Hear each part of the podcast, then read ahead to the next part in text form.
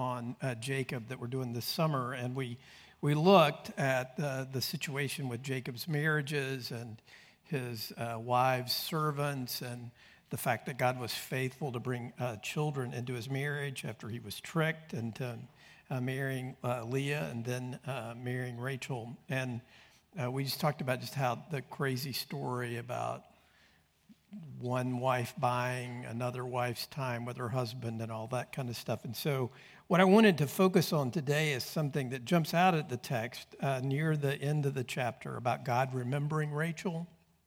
So, uh, I wanted to read uh, uh Genesis 31 and 2, and then 22 through 24, and we're going to focus our attention upon this issue of what it means for God to remember us. But before I uh, read that passage, let me pray. Father, we uh, confess to you that we are forgetful. We are unmindful, even neglectful. Uh, and our joy today, our uh, hope today, is that you never neglect us. You never forget us.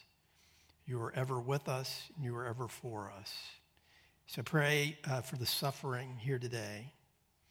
I pray for the cold and uh, the uh, disengaged, for those who have forgotten you, that you would warm their hearts by reminding them uh, that you remember them. We ask this in the name of the Father, Son, and Holy Spirit. Amen. So Genesis 31 and 2, and then 22 to 24. The text is in the bulletin and also up on the screens behind me. This is God's word. We should hear it and respond to it as such this morning. When Rachel saw that she bore Jacob no children, she envied her sister. She said to Jacob, Give me children, or I shall die. Jacob's anger was kindled against Rachel, and he said, Am I in the place of God who has withheld from you the fruit of the womb? Then God remembered Rachel, and God listened to her and opened her womb. She conceived and bore a son and said, God has taken away my reproach. And she called his name Joseph, saying, May the Lord add to me another son. So uh, there's a dumb uh, proverb statement that says, um, uh, To err is human and to forgive divine, right? Uh, which actually ignores the fact that uh, we're called on to forgive, right? Uh, so, but I really think a better way to think about that is uh, to forget is human, and to remember is divine. To be a human being is to forget, it's to be forgetful.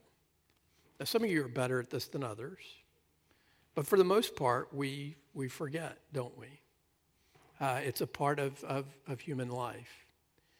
Uh, a few years ago, I was having uh, my second um, uh, cataract surgery. And um, that's a thing you do when you get old. And um, I uh, uh, had let this cataract get completely out of control. So I was completely blind in one eye, completely blind. L- literally couldn't, couldn't even see light or dark out of it. So stubbornly thinking that it would get better on its own, which, you know, nothing ever gets better on its own. It only gets worse, at least in my life. But anyway, um, so uh, I, I, went, you know, Marty took me over to the surgery place and where, uh, you know, uh, they, you know, we, we check in and they have the board up there that's color coded with your number, you know, and pink means you're in the, that room where they get you ready, and then red means they're doing it to you, and then yellow means you're in recovery, and green means you can go home. Uh, so they took me back there, and one of the things that they do for you, uh, which is really a great thing uh, that they do for you when you have your cataract, because you know the cataract's in your eye, right? So it means they operate on your eye, they cut your eye, right? Let's think about that for a minute. And so one of the, one of the things that uh, uh, that they do for you is they give you the, the Michael Jackson drug, you know, propofol, to knock you out for about 10 minutes so they can stick a needle in here and uh, freeze all the pain and all the muscles around your eye. So you don't, not only do you not feel anything, your eye won't move. So they did that to me. It's a very pleasant sleep for 10 minutes. And then you wake up, you can still see, you know, that, that, you know, your eyes are open, you're sitting there and you're like, you really can't tell that big a difference, but your eye is frozen. It can't move. You can't feel anything. So I waited, took a nap, thought, this isn't so bad. This is really good. And I waited, and I waited, and Marty's waiting out there, and the thing waiting for the color to change, she thinks it's cardiac arrest. She goes up and says something to the lady at the desk, and I guess word got back. And the nurse comes back to my room, or where the little bed I'm laying in there, warm hospital blanket, thinking, you know, what a great way to spend your day off. And um, I said to her, I'm like, I think you guys forgot me. Oh, no. We would never do that. And I said, Well, I got news for you. Before you take me back for this surgery, I'm pretty sure that drug that you put in here is worn off. And I am not going to let that doctor stick that knife in my eye until, you know, we. Someone told me this week I had the gift of being direct. And so let's be clear what we're talking about here. And she's like, There's no way. That's impossible, Mr. Shelby move your eye for me. So I moved it. And she was like, wait right here. I'm like, do I have a choice? Uh, I think I've already been doing that. Can you not commend me on the great job that I'm doing waiting? And they had forgotten me. And they had to redo the drug and do all this, and it, it took forever. And what was fascinating about it is no one would admit that they forgot me. Right? They wouldn't do it. Um, and I kept telling them, even while the doctor was operating on me, I'm, you know, you're still awake. I'm like, you forgot me, didn't you? Which is a fraught thing to do when a guy who's operating on your eye, right? Yeah, we forget. It used to bug the daylights out of us when we, uh, uh, when our kids were little, and uh, our extended family would forget our kids' birthdays because we lived away from our family, and we just, you know, they loved us, but they forgot us. And so Marty came up with this great idea that for Christmas gifts, we'd get, we would give calendars with people's birthdays written into the calendars. That didn't go over.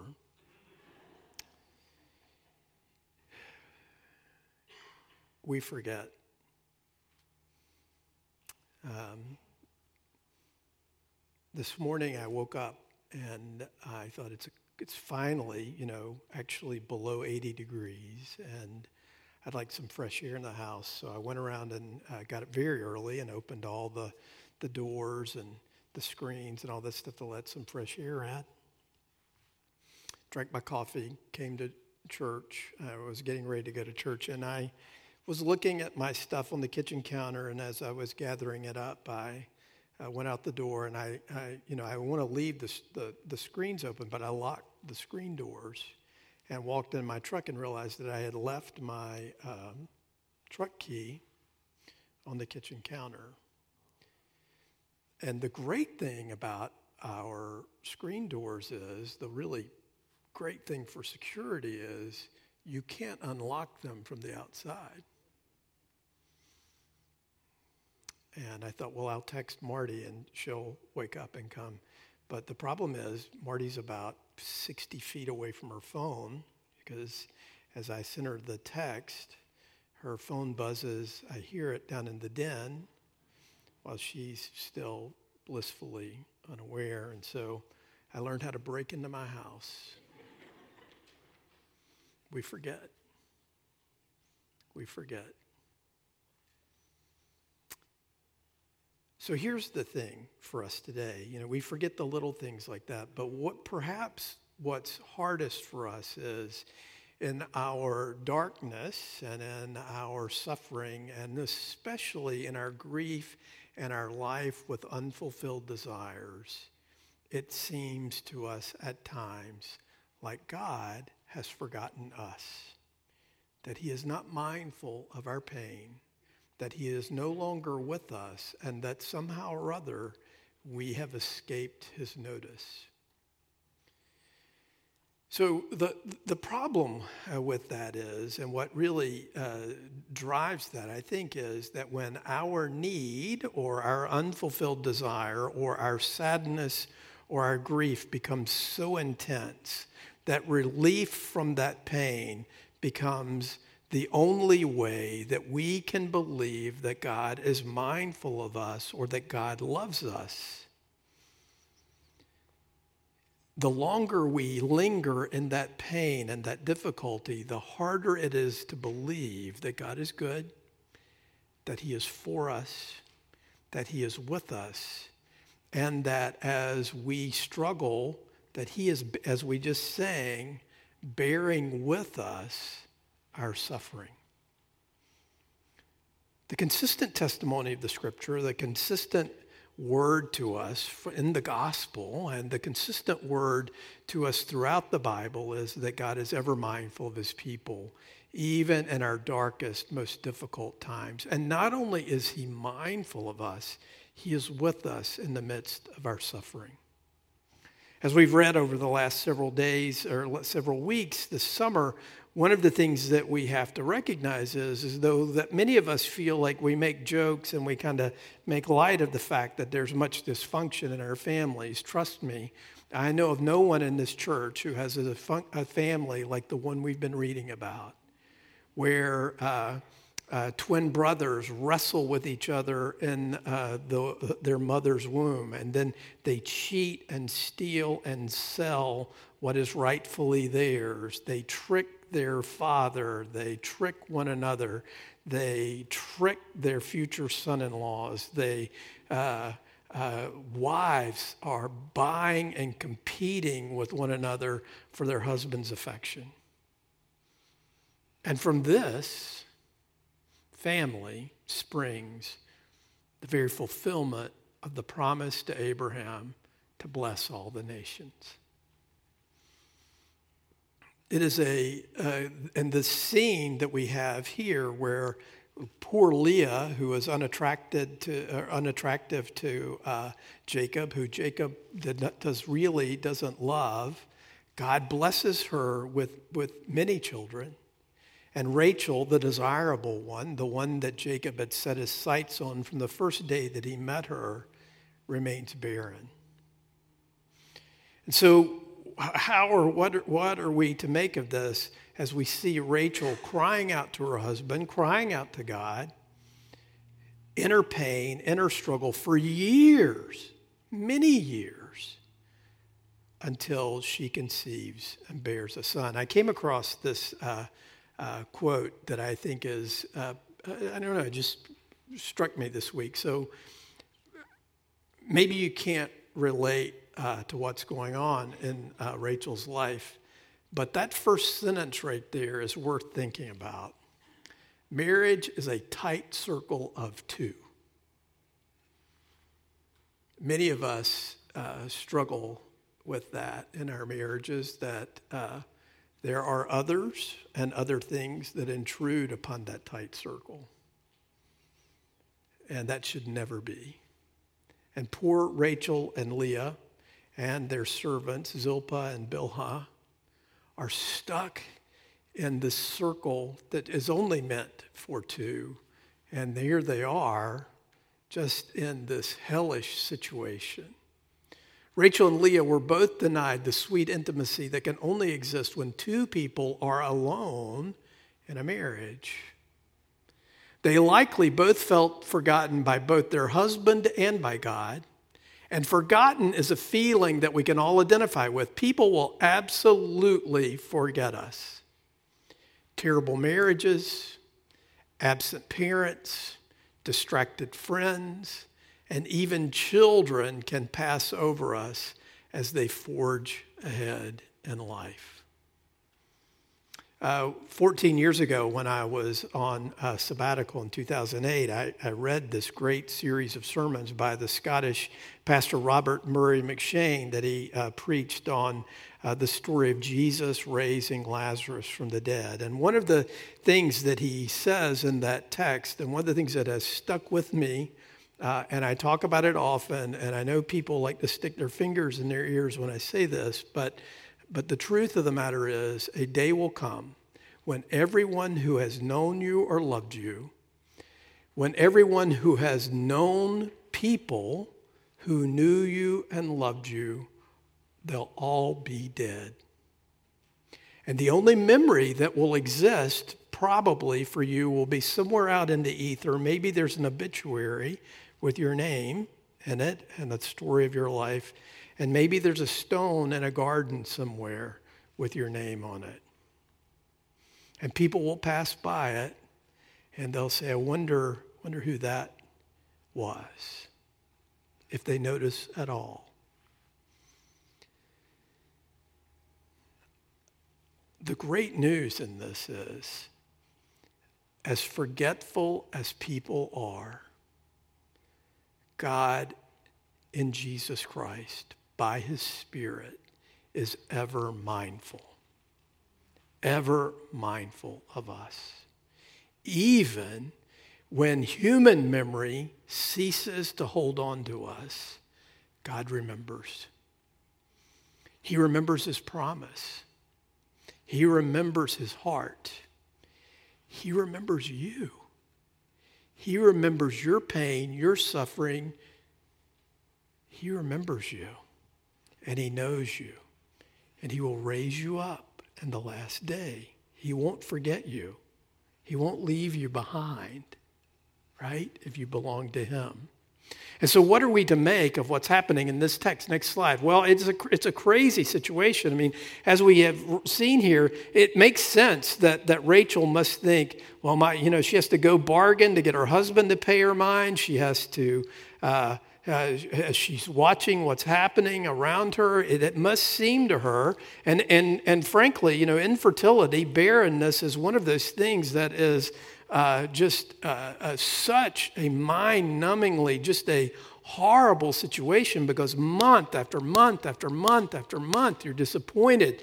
And it seems like you die a little more every single month. Well that's what she's experiencing. And not only is she experiencing that in her own life and in her own body but what she's experiencing is everybody around her is fertile myrtles right? I mean they are churning out the babies like nobody's business it only exacerbates the, the situation that she uh, uh, is in. And, you know, it's an important thing to recognize because all of these people are such graspers and such wrestlers and such grabbers after things that when we read this about her crying out here, you know, by the time she has a baby, the score is 10 to nothing. And everybody in this story is keeping score. You, you know, they have that. Uh, it's a 10 run slaughter rule, right? In Little League, right? They should have called it off, right? At this stage of the game, she's down 10 to nothing. They're, you know, how, how's she ever going to make this up? And yet, her heart, hey, she will not be convinced that God is for her until she has a child. And even the thing that jumps out at the text here is that when Joseph is born, she names him Joseph, saying, What? Lord, praise you that gave me a child. No, she says, May the Lord add to me another son. right? We read in Genesis 38 a, a, great kind of text that really you could, you could, you could say summarizes everybody's relationship in this crazy story. Then Rachel said, With mighty wrestlings, I have wrestled with my sister and have prevailed, right? Remember, Jacob and Esau wrestled in utero. Jacob is going to wrestle with God in a few chapters. I mean, these people are scrapping after everything. They are grasping, grabbing, untrusting, as, as if there is no God, no promise, no sense of the divine love for them at all. And they're all caught in this web of their own desires and their own needs, and it, it, it's as if there is no God at all, and yet God sees. God remembers. Now, one of the things that you, that you have to note about this, and I don't think this is an accident when Moses writes this text, it says, Then God remembered Rachel and God listened to her. Now, most of the way we think about the way God will remember us is, is that we cry out to God that we are praying to Him. And if we pray to Him enough, or we say the right words, or we pray often enough, or we're disciplined enough about it, or we have the right formula, you know, those, if you pray this thing enough times, this thing will happen, you know, the, the kind of uh, uh way we tend to think about that. But what this text tells us is, is that God remembered her first that God's action towards her, that his heart towards her, that his movement towards her in a, in a way precedes the, her own prayers. That, and, and then if you struggle with praying today, and maybe you've given up on praying about something because you think you've prayed and prayed and prayed and prayed and you're not getting God's attention about that. No, we continue to pray because God's already listening to us. He's already moved towards us. We already have the promise of God that Jesus intercedes for us, that the Spirit is groaning with us, right? Because God is remembering us. We are on his heart and his mind. He has already moved towards us. And so that is what spurs us on to pray. It's not like, we pray enough and God's finally like, oh, he wakes up and he's like, oh, yeah, there's, there's Steve down there. he's asking me to do this. I need to do this for him. No, God takes the initiative first. And so when we read that he remembers, that means God is moving towards Rachel in grace and mercy even before she's aware of it, even before she asks for it. So, what does it mean then that when it says that God remembers? Next slide. it means that God moves towards those of us on when, when he remembers, and what he does is he takes action. It's not just that he is near, it's not just that he is close, but in time and in space, the very blessing and the very grace of God that Jesus Christ lived, died, and rose again to give to us begins to take flesh and begins to happen right there uh, in, in our lives. Now, why, why does he do this? Well, God, at the very heart of God, is his memory. We kind of forget that. We, we, we know about the fact that God loves us, but God evidences his love to us by the fact that he makes promises to us and that he remembers those promises. But not only does he remember what he is going to do for us or what he has done for us, what he continues to do for us, he remembers us. He knows you by name. We'll sing uh, in a little bit the, the, the song that tells us that our name is written on his hand that our name is graven in his heart. How could he forget? Right? And so, in our pain, in Rachel's pain, in her suffering, it seems as if God is absent. But even in the midst of this tumult and this chaos that is this family, God's at work. He had promised Abraham that he would bring through him a great nation. And Abraham dies with one son by Sarah. What we see here now is God is beginning to actively move in this, in this family, and, and children are, are being born, right? He remembers us because he loves us. That is one of the chief evidences of the fact that God loves us is that He remembers not only to keep His promise, but He remembers how to keep His promise, particularly to us. It's not just a general kind of thing, it's a specific personal blessing. Uh, it's a personal connection. It's a personal thing that God knows us knows our needs, knows our hurts, knows our sins, knows our shortcomings, and He still has us graven on His hands and written uh, in His heart. Next slide. One of the uh, great ways for us to kind of understand how this works, how God could be remembering us even in our darkness, and how God could be remembering us even in our difficulty, is in just a few chapters, as you move over to Exodus, we remember that, that Jacob and his clan had to move to, to Egypt, that Joseph had been sent there, and that God saves the world through, uh, through Joseph by uh, causing him to rise through the ranks and to devise this plan where they store grain for seven years because there's going to be seven years of famine. And God saves the world uh, through Joseph as he does that. Well, the problem is Israel is there, all 400 of them. That's about how many uh, end up going uh, uh, uh to Egypt. And there they are. So they've grown from Abraham and Sarah. Now, at the beginning of Exodus, there are 400 of them. But what we read in Exodus chapter 1 is now Joseph and all his brothers and all that generation died, but the Israelites were exceedingly fruitful. See, we're moving from the barrenness of Rachel to the exceeding fruitfulness of his people. They multiplied greatly, increased in numbers, and became so numerous that the land was filled with them. That's a poor translation. It's not that the land was filled with them, it's really meaning that the land is swarming with the children of Abraham.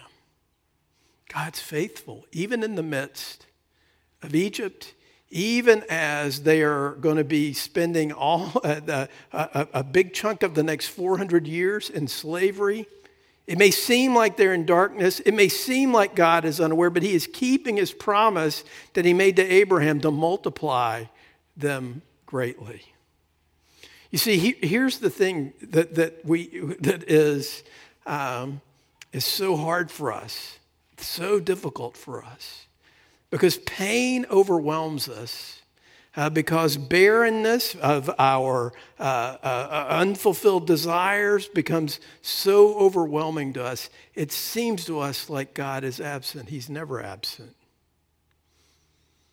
And so, not only should we pray that God would remember his promise and bring to fruition in time and in space the fruit of the gospel in our lives, we should pray that God would give us eyes to see through the darkness, to see that he is there with us that there is no place where we can go and no situation where we might be where God is not mindful, God is not faithful, God is not remembering his promise and remembering us by name. So we come now to the table. It's a good thing for us uh, to gather here because God knows how much we forget and how quick we are to forget. And what does He do? He gives us uh, as our confession says, sensible signs, things that we, we can hold and see and taste and smell to help us remember that God loves us, that Jesus died for us, and that our sins are really forgiven by the atoning work of Jesus Christ. Not only that, that we are made righteous in Him. Hear these words of uh, institution. The disciples prepared the Passover, and when it was evening, Jesus came with the twelve, and they were reclining at the table. As they were eating, he took bread, and after blessing it, he broke it and gave it to them and said, Take, this is my body. And he took a cup, and when he had given thanks, he gave it to them, and they all drank of it. And he said to them, This is my blood of the covenant, which is poured out for many. Truly I say to you, I will not drink again of the fruit of the vine until that day when I drink it new in the kingdom of God. Let's confess our sins together. Gracious God, our sins are too heavy to carry, too real to hide, and too deep to undo. Forgive what our lips tremble to name, what our hearts can no longer bear and what has become for us a consuming fire of judgment. Set us free from a past that we cannot change.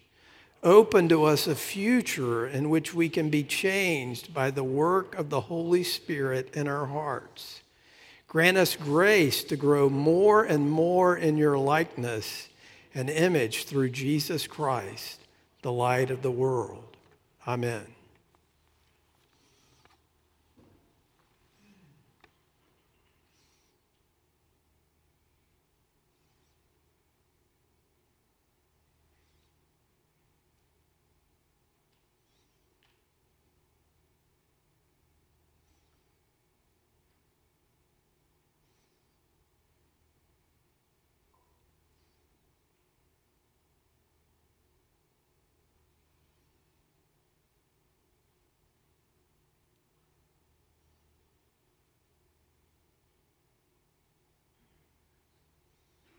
Brothers and sisters, hear these words of encouragement.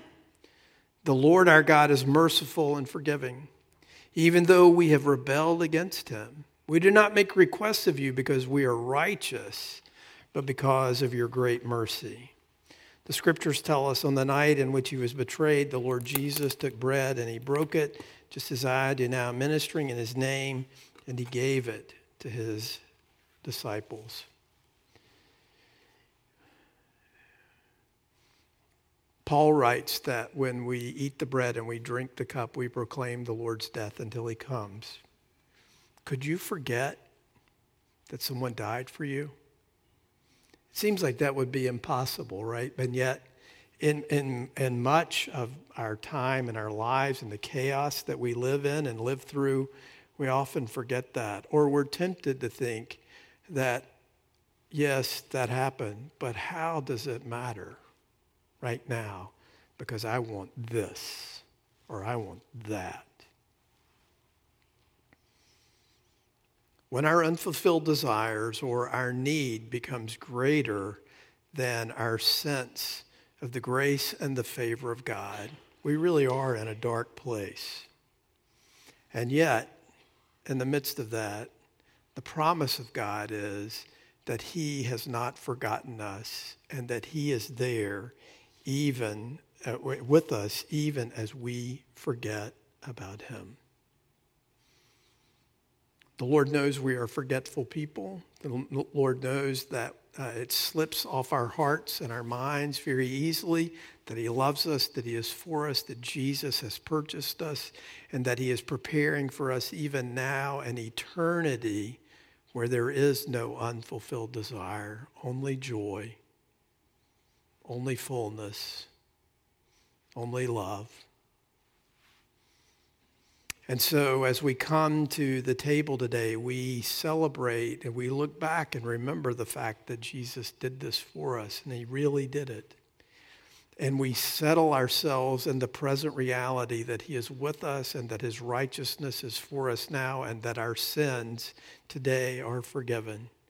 And we eagerly anticipate a day where we will be with Him forever and ever. That's our hope, even in the midst of pain and deficit, sin and struggle, wrestling, grasping. If that's your hope today and that's your confession that Jesus died for you, that he rose again for your justification, and that uh, his blood atones for your sins, not your own efforts, you proclaim that, profess that to a body of believers somewhere, Jesus welcomes you today to re remember the fact that he is with you and that He is for you. As the elders come down front to assist me today, um, let me remind you of a couple of things. The outer ring is wine, the inner rings are grape juice. You'll find two cups, uh, one stacked upon the other. There is a gluten free wafer underneath the cup of uh, juice or wine. Uh, if you are uncomfortable coming uh, forward and taking directly from um, uh, the hands of one of our uh, elders. You're free to come over here to this table and take it uh, directly uh, off the table. If you can't, uh, come down front, raise your hand, and we'll see to it uh, that you get served. Once everyone has been served, we will eat the bread and drink the cup together.